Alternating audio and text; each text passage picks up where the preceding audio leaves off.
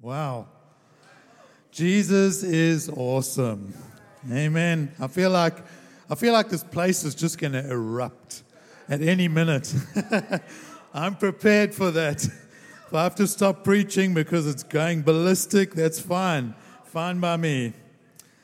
But Jesus is awesome, eh? He is he is so good. I was thinking back, for those of you that don't know me, my name is Russ, and uh, married to Jen over there. She's literally the best wife in the world. And I'm prepared to argue that fact with you. And uh, together we lead the team uh, that lead New Gen City Church. And they're the best eldership team that you could ever hope to get. And none of you can have any of them. I was thinking back to the, uh, the day that I got saved. I was 19 years old. It's two years ago. And um, I just remember it, meeting Jesus. It's, it was the most amazing day of my life. And um, he absolutely turned my life upside down. I think as a the right way up. Yeah, good point. I think as an unbeliever, I can say that he absolutely ruined my life. I had all these goals. I was planning to be a millionaire by the age of 28. and I got saved and I found out that my mansion in heaven the street in front of it is worth more than all the money in the world. So there went that idea. and I had all these other goals in life. I enjoyed sinning. I enjoyed clubbing. I enjoyed drinking, partying, all that kind of stuff. And I remember after getting saved, uh, I went re- out to my regular nightclub that I went to. And I sat there and I was just sitting there thinking, I don't enjoy this anymore. What the heck has happened to me? I just sat there with a glass of water and I just looked around and everywhere in the room I just saw sin. And I thought, what am I doing here? No one had told me, like, you're a Christian now, don't go there anymore it was like the scales fell off my eyes and I was just radically transformed by Jesus. And that's what Jesus does. And I was thinking, man, if I was 19 years old, here tonight,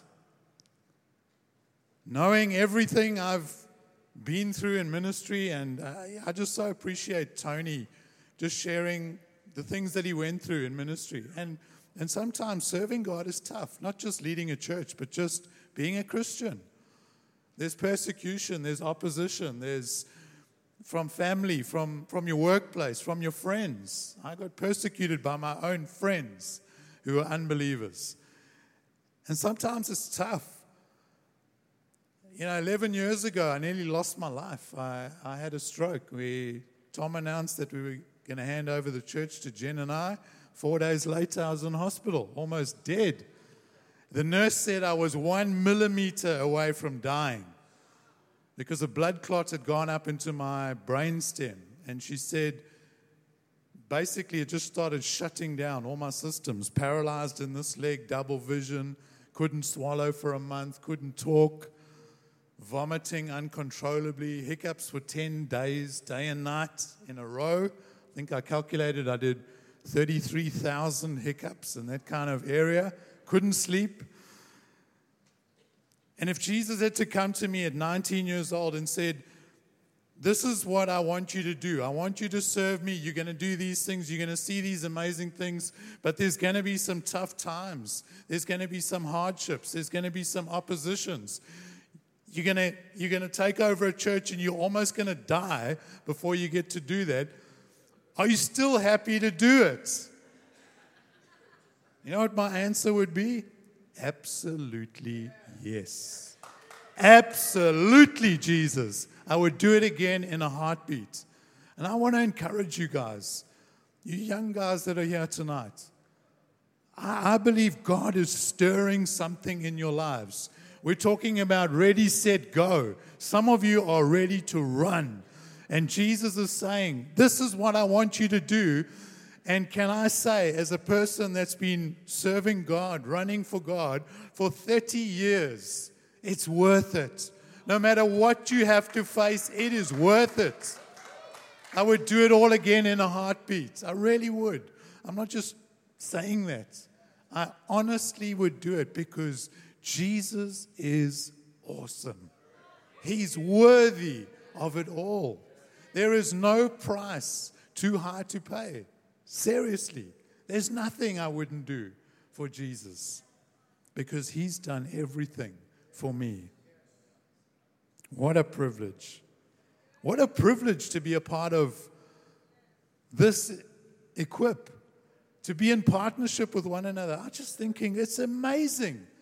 What a privilege that we can come here, that, that GGC have opened up their venue to us, that we've got people coming from all over the world at their expense. We're not paying them to come. They're coming here because they love Jesus and they love us. I have such a love for the Lord and such a love for you guys. Really do.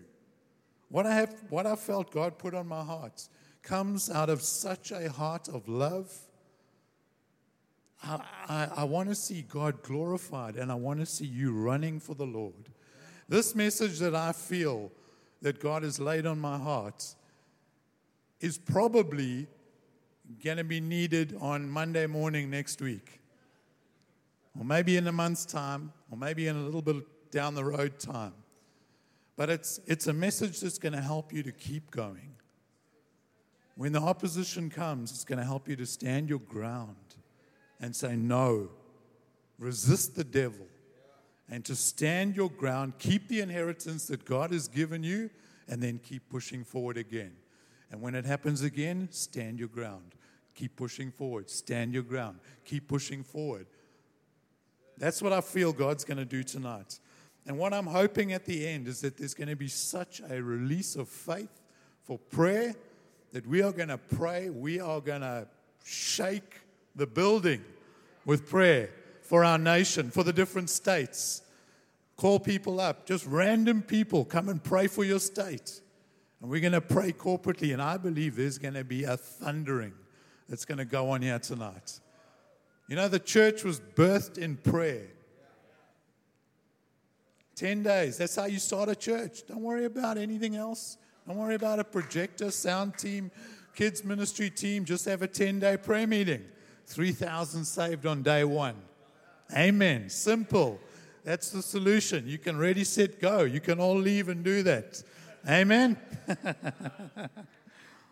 anyway, what I felt to preach on tonight is a particular area of spiritual warfare.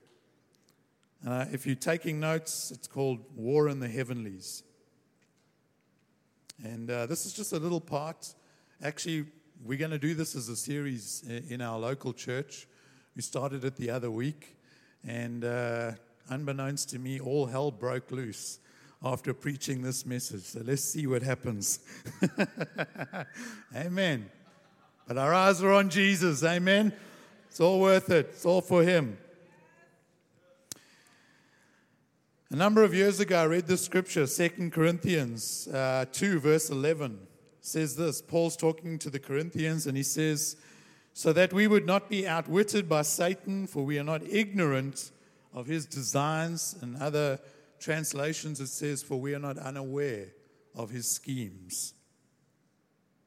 And as I read that, I felt God say to me, You're totally unaware, totally ignorant of Satan's schemes. I felt God impress upon me, hey, back then, the Corinthian, or the church, the Corinthian church, they were aware of what Satan was on about, what he was doing. I felt I need to read the Bible. I need to get some of this information. Because when you send an army into war, the first thing they do is the commanders sit down and they give what's called a briefing. They tell the soldiers who the enemy is, where the enemy is, what the enemy is doing, what tactics the enemy might use, and what tactics are we going to use so that we can win the battle. And Jesus has done that. And that's our briefing. Amen. And so tonight, I, I really feel that as I look at this message, I feel that maybe there's some people here tonight who, who are in the same boat that I was. If you're honest with yourself, you're sitting here thinking, actually, I, I am unaware. My, my idea of the devil is that he's this guy dressed in red with horns and a pitchfork, and he's standing there in hell welcoming poor souls into hell, telling them, sorry, the air conditioning's broken, but that's just the way it is down here. The devil's not in hell. He roams around, the Bible says, like a lion looking to devour people. Anyway, and the second thing is, is that there's so much, what I found is that there's so much in the Bible about this stuff. I thought, well, if there's so much in the Bible, it's worth teaching on. Amen. It is a very dangerous situation to have powerful and active enemies working against us and not even be aware that we have these enemies. And so let me just start. I'm going to make a few quick points. I know that uh, uh, time is going to be uh, an issue with this message, but uh, I, I really want to get to some main things. All good, all good, all good. First point is this the Bible reveals there are two kingdoms that are at war the kingdom of darkness ruled by Satan, and the kingdom of light ruled by God. Amen. I'm sure we all believe that in this room.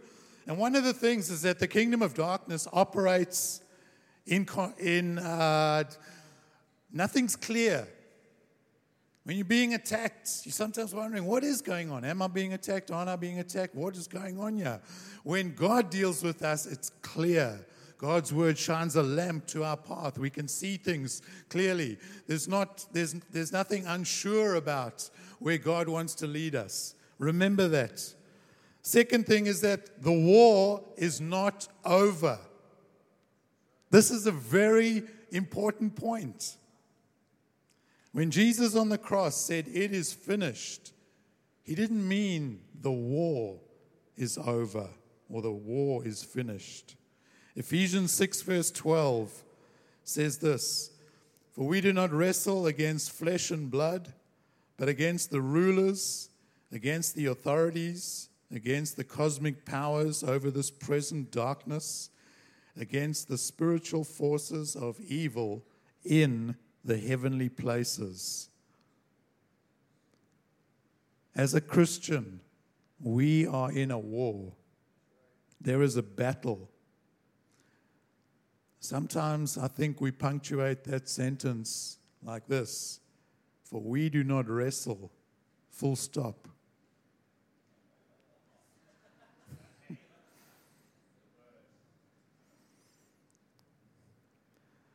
I don't want to step on any toes tonight. Sometimes we sing about it. We sing, The war is over. Turn around. Lay your weapon on the ground. If you, if you sing that song, please forgive me. and I want to tell you that's three things Satan would love you to do believe that there's no battle, turn your back to him. If you look at the armor that we're given, there's nothing on your back. Put your weapon down. Verse 13 of Ephesians 6 says the exact opposite. It says, Put on the full armor of God, take up your sword, and take your stand against the enemy. That's what I'm going to do. Amen. And I hope that's what you're going to do. I think it's a tragedy to see Christians taken out by the enemy because he's pulled the wool over their eyes and told them he doesn't exist and there's no more war. When you come to Jesus, everything's going to be amazing. You're never going to have to fight any other battle in your life again. The war is not over.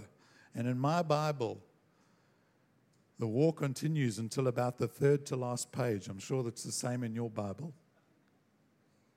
When Jesus returns and he puts an end to it all. What a day. Third point Satan's plans are organized. This was a revelation to me because my, my initial thought was that the kingdom of darkness works like this it's absolute chaos. Spirits fighting each other, Satan having a big meeting, can't control it, and just says, Well, just go out and make as much trouble as you can. Just chaos, kingdom of chaos. But the Bible, what I love about the Bible is that it pulls back the curtains to the spiritual realm. It shows us things we would never know about. We'd never know about this stuff if it weren't in the Bible. But Ephesians 6 that I've just read says, Our fight is against these spiritual powers, principalities, authorities, powers, and evil spirits in the unseen realm. That's our enemy, our true enemy. Your husband is not your enemy. Not always. but I believe that this scripture is showing us that there's organization, there's, the, there's some kind of a hierarchical structure within the kingdom of darkness. And I believe it's also showing us that Satan has plans against us, against nations, against churches, against families, against individuals. And it's not a bad thing to be aware hey, hang on a minute. We don't need to know the exact details, but to be aware hey, the devil has a plan against me.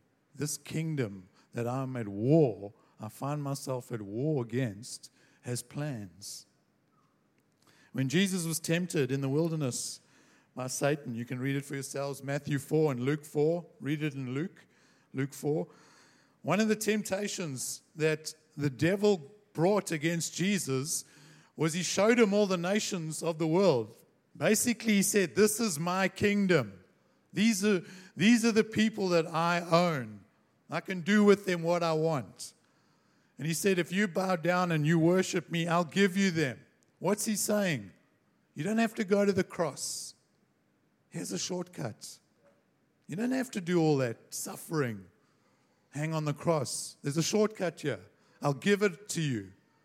And Jesus defeats him with the word of God.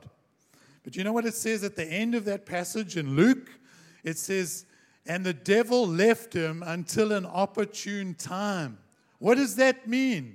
It means that when Satan comes against us and he fails, he doesn't just throw in the towel and say, well, I tried, it didn't work. Well, I'll try another Christian.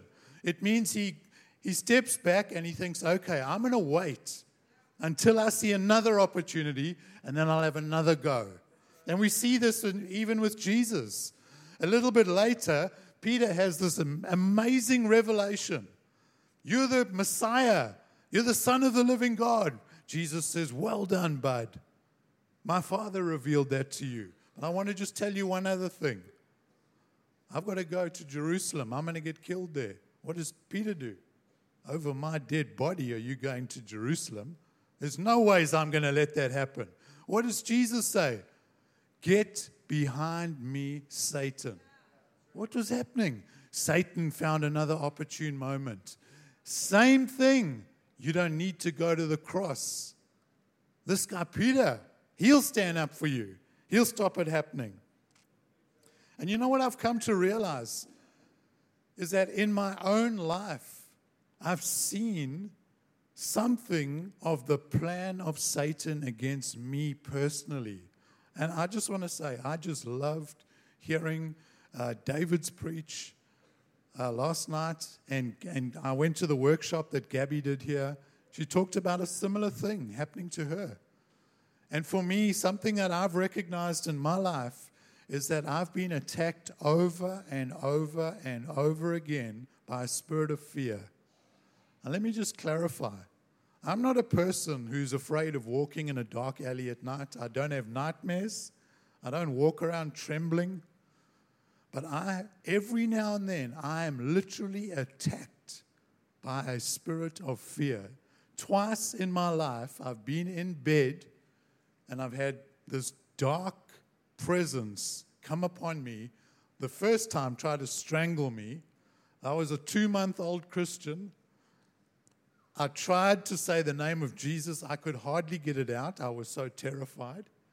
The second time happened to me when I had the stroke 11 years ago, and I was in hospital on my own again, lying in bed. And the next thing, this dark presence started coming over my bed. I could feel it like a paralyzing fear coming up from my feet, and I could just feel like I was going into paralysis and these voices in my head saying, You're never going to walk again.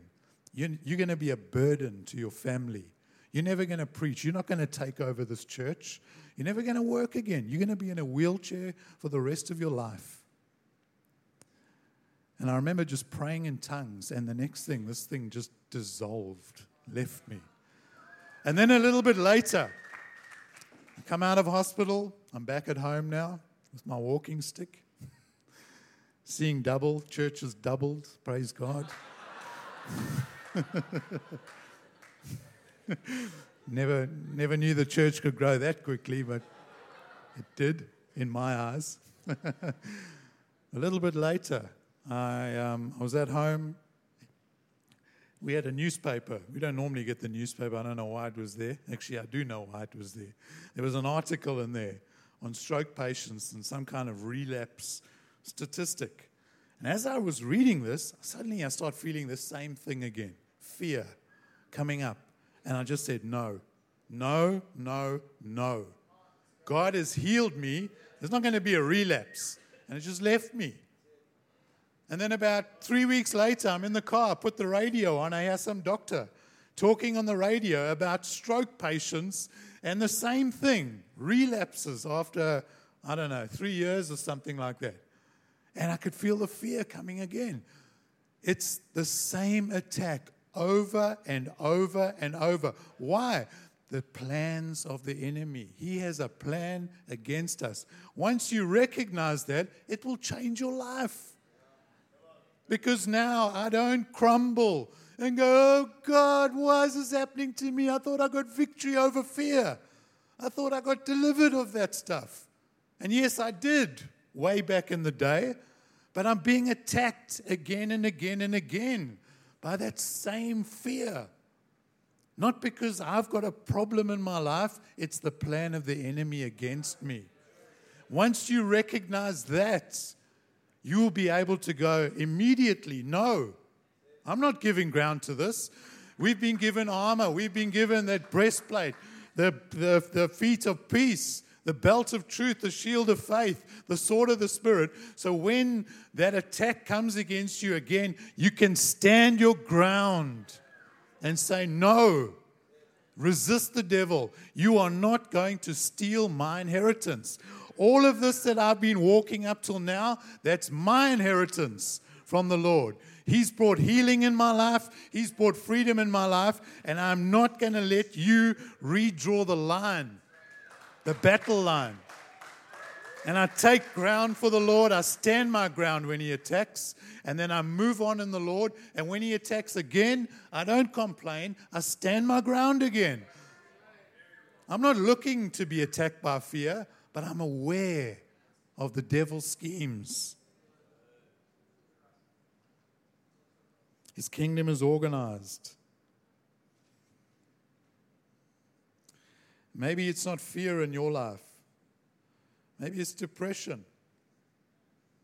Maybe it's an addiction. Maybe you've been delivered genuinely. Sometimes I have to help people, they get healed. And then they start kind of having a relapse. It's the devil trying to take that back again. God did do a work, but stand your ground. Don't give in. Don't let the devil retake what God has given you. Stand on his word. Pick up your sword and use it. The devil comes against you with depression. You say, God has not given me the spirit of despair, but the garment of praise or the spirit of heaviness, I think it says. You're feeling rejection. I've received the spirit of sonship by which I can call him Abba Father. That's using the sword. Fear comes against you. God has not given me a spirit of fear, but of love and power and of a sound mind. Pick up your sword and use it. The enemy has plans. And if they attack you and they fail, they wait for an opportune time. That's why I'm saying this message is not for now. This is for Monday or whenever. Next week. When you're tired, when you're frustrated, when you're alone, when you're disappointed, when you're spiritually dry. We all go through that. The devil never plays fair. He's not going to call you and say, hey, listen, get ready. Tomorrow I'm about to attack you. he goes for you when you're weak.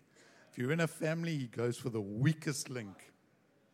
With that show on TV.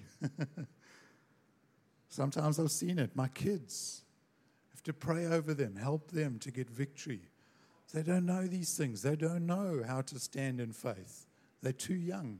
The devil doesn't care. He's not going to go, oh, well, I'm not going to touch your kid. He doesn't care. He will get to you any way you can. The Bible says we need to be vigilant and watchful, be alert, praying over our families, standing, standing your ground in the Lord. Fourth point is Satan's kingdom operates from the heavenlies. Ephesians 6:12, we've read it, let's just read it again. For we do not wrestle against flesh and blood, but against the rulers, against the authorities, against the cosmic powers over this present darkness, against the spiritual forces of evil in the heavenly places. Now you might be thinking, hang on a minute, what's the devil doing in heaven?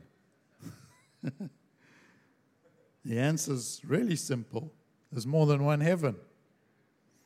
First verse of the Bible says what? In the beginning, God made the heavens and the earth. More than one heaven and one earth. 2 Corinthians 12, verse 2 to 3, Paul says this. 2 Corinthians 12, verse, I think it's just verse 2 actually. I know a man in Christ who 14 years ago was caught up to the third heaven. Paul's saying there's three now. Ephesians 4:10 says he who descended is the one who also ascended far above all the heavens. Now, I'm not an English teacher. But when you use the word all, cannot be two. I cannot say to you, I'm listening with all my ears. That's grammatically incorrect. Amen? All is three or more. Okay. Personally, for me, I just think there's three. Some people think there's seven levels of heaven. I actually believe that's found in the Quran, so I would encourage you to believe in three. If you're very, very happy, maybe say you're living on cloud nine. That's okay, that's biblical. But anyway, I believe that there are three heavens, and I'm going to show you this from the book of Daniel. There's the heaven of God's dwelling. There's the heaven that is around the earth because the word, the Hebrew word for heaven, is also the word for sky.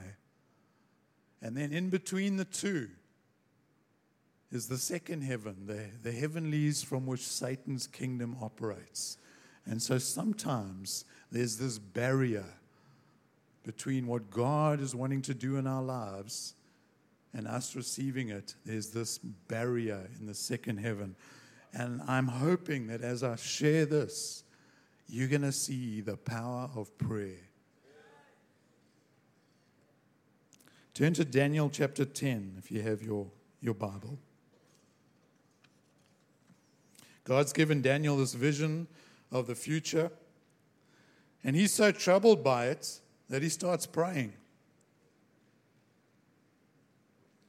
He wants to know what this vision means. And after three weeks of fasting and praying, an angel appears before him to tell him the meaning. Let's have a look from verse 4 to 9. I want to read a lot of this. I'm reading it from the NLT. I'm not sure whether this is uh, ESV or whatever comes up, but on April 23, as I was standing on the bank of the great Tigris River, I looked up and I saw a man dressed in linen clothing with a belt of pure gold around his waist. His body looked like a precious gem, and his face flashed like lightning. Wow! His eyes flamed like torches, his arms and feet shone like polished bronze, and his voice roared like the vast multitude of people. Only I, Daniel, saw this vision. The men with me saw nothing, but they were suddenly terrified and ran away to hide. Thanks, guys. Thanks for supporting me in my ministry. They're gone. So I was left there all alone to see this amazing vision. My strength left me. My face grew deathly pale, and I felt very weak. I heard the man speak when the sound of his voice, and at the sound of his voice, I fainted and I lay there with my face to the ground. Now, before this, Gabriel came and he did the same thing, fell to the ground. This, this angel was so mighty, so awesome, he just passed out, face first, into the dirt. There's no ways Daniel's ever going to forget this day. Amen. He is terrified. And then in verse 12 it says, Then he said, Don't be afraid, Daniel. Since the first day you began to pray for understanding and to humble yourself before your God, your request has been heard in heaven, and I have come in answer to your prayer. On day one, when Daniel started praying, God sent this angel in answer to his prayer. And I want to just make a quick little point here. It's an important point for us to, to know is that God gives commands to angels. We don't. Daniel never prayed directly to any angel, nor did he tell any angel what to do. Now, I'm going to preface, the, I'm going to uh, edit this.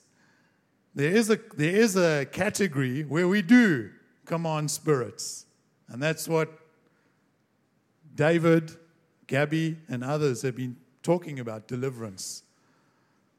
When someone has an evil spirit, we have all authority to tell that thing to pack its bags and leave right now. Amen? But when we're talking about principalities, things like that, I can't find in Scripture that God has given us authority to command them around. And I'm just saying this out of love. Rather, don't go there. Focus your prayers on the Lord and let Him command the angels. Psalm 91, verse 11 says, For He will order his angels to protect you wherever you go. Yes, angels are sent to help us, they're sent to minister, they're sent to give us messages, they're sent to defend us, all sorts of things. But they're sent at God's command.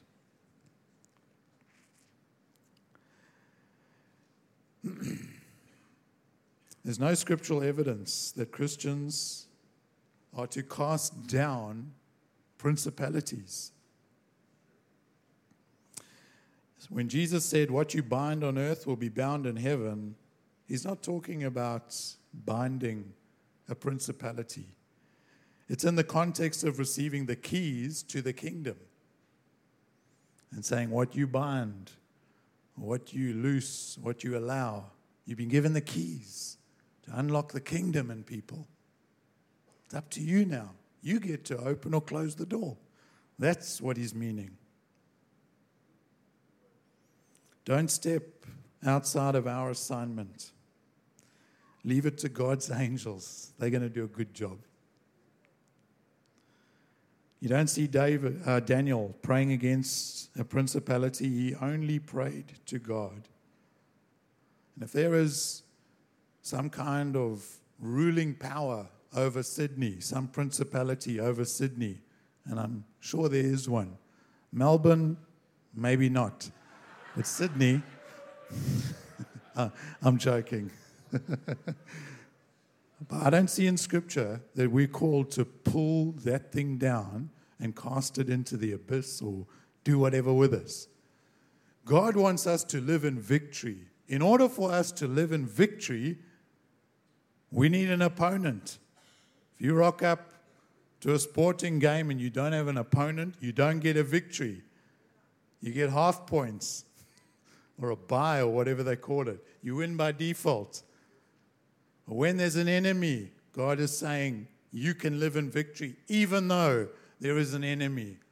Your prayers, direct them to the Lord. Pray for people.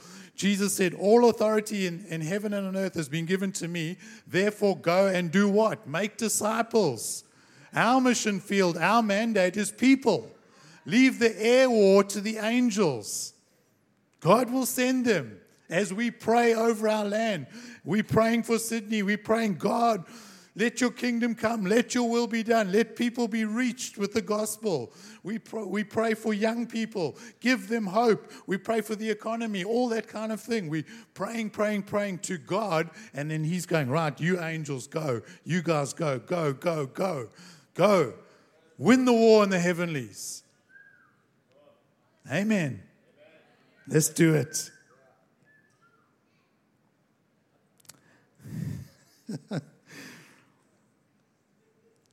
in the case of where we are ministering to someone, in our mandate to disciple the nations, and we come across someone who has a demonic spirit in them, we have authority to cast it out, no matter how small or how big that spirit is. It has to go because, yes, we are seated in heavenly places. Amen.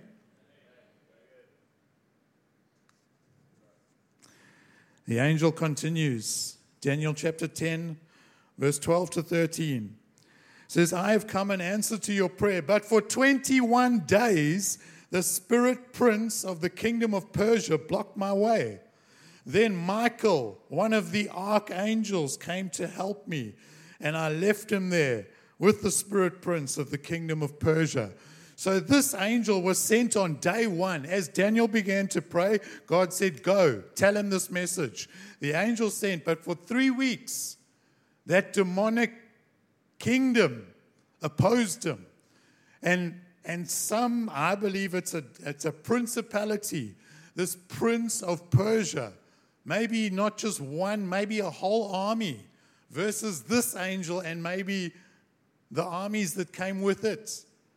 We're fighting for three weeks. There's this war going on in heaven, in the heavenly realms. And Daniel has no idea about this.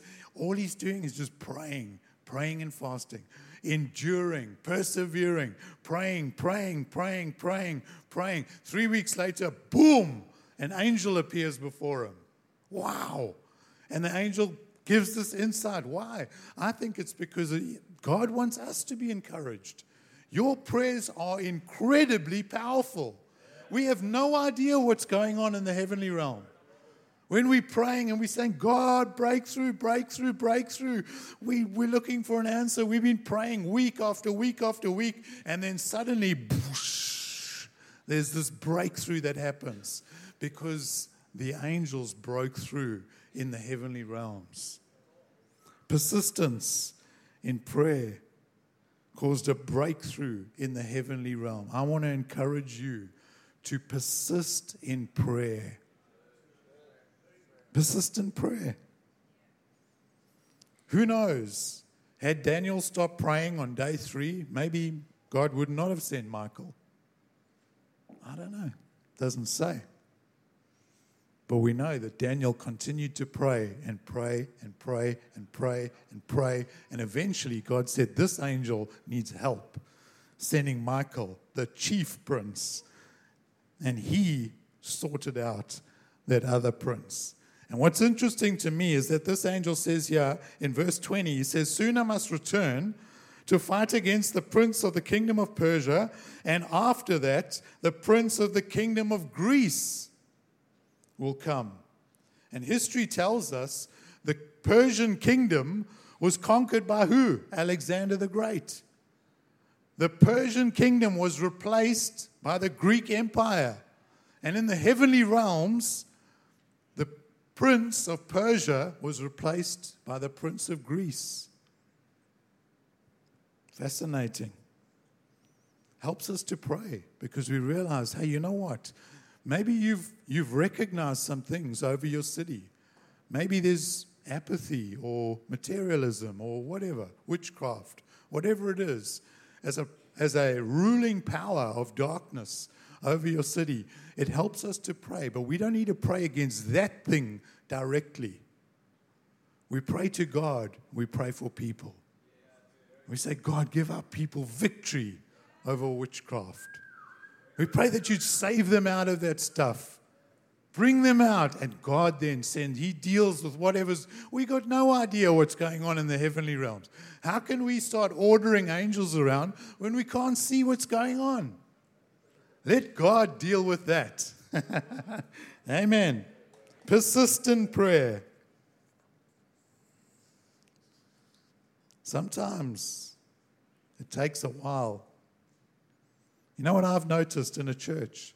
The hardest meeting of the week prayer meeting. Prayer is work. I want to encourage all of you. Let God grip your heart with prayer. Prayer is so powerful, it is so needed in our nation. Maybe the music team can come up. I'm going to wrap it up. If I can leave you with this encouragement there is a war. You're in the army of God. Put your armor on, take up your sword, and pray. Pray, pray, pray, pray, pray. Pray at all times with all kinds of prayers. Be a regular attender of your church's prayer meeting.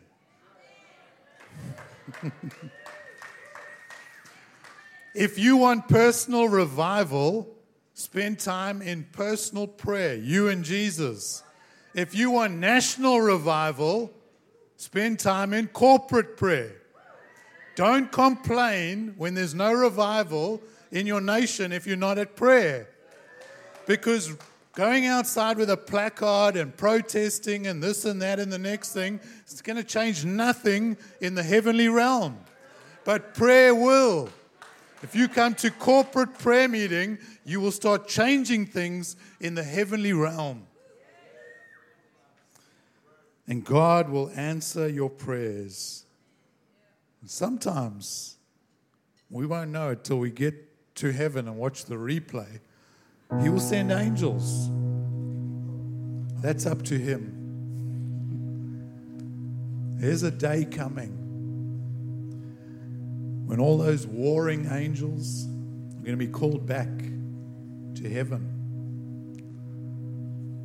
God's going to say, Form up, get in your rank, get in your file. And then Jesus, He's going to come forward on a white horse, step by step by step, with the army coming, bang, bang, bang, bang, and he's going to end this war once and for all. Let's stand.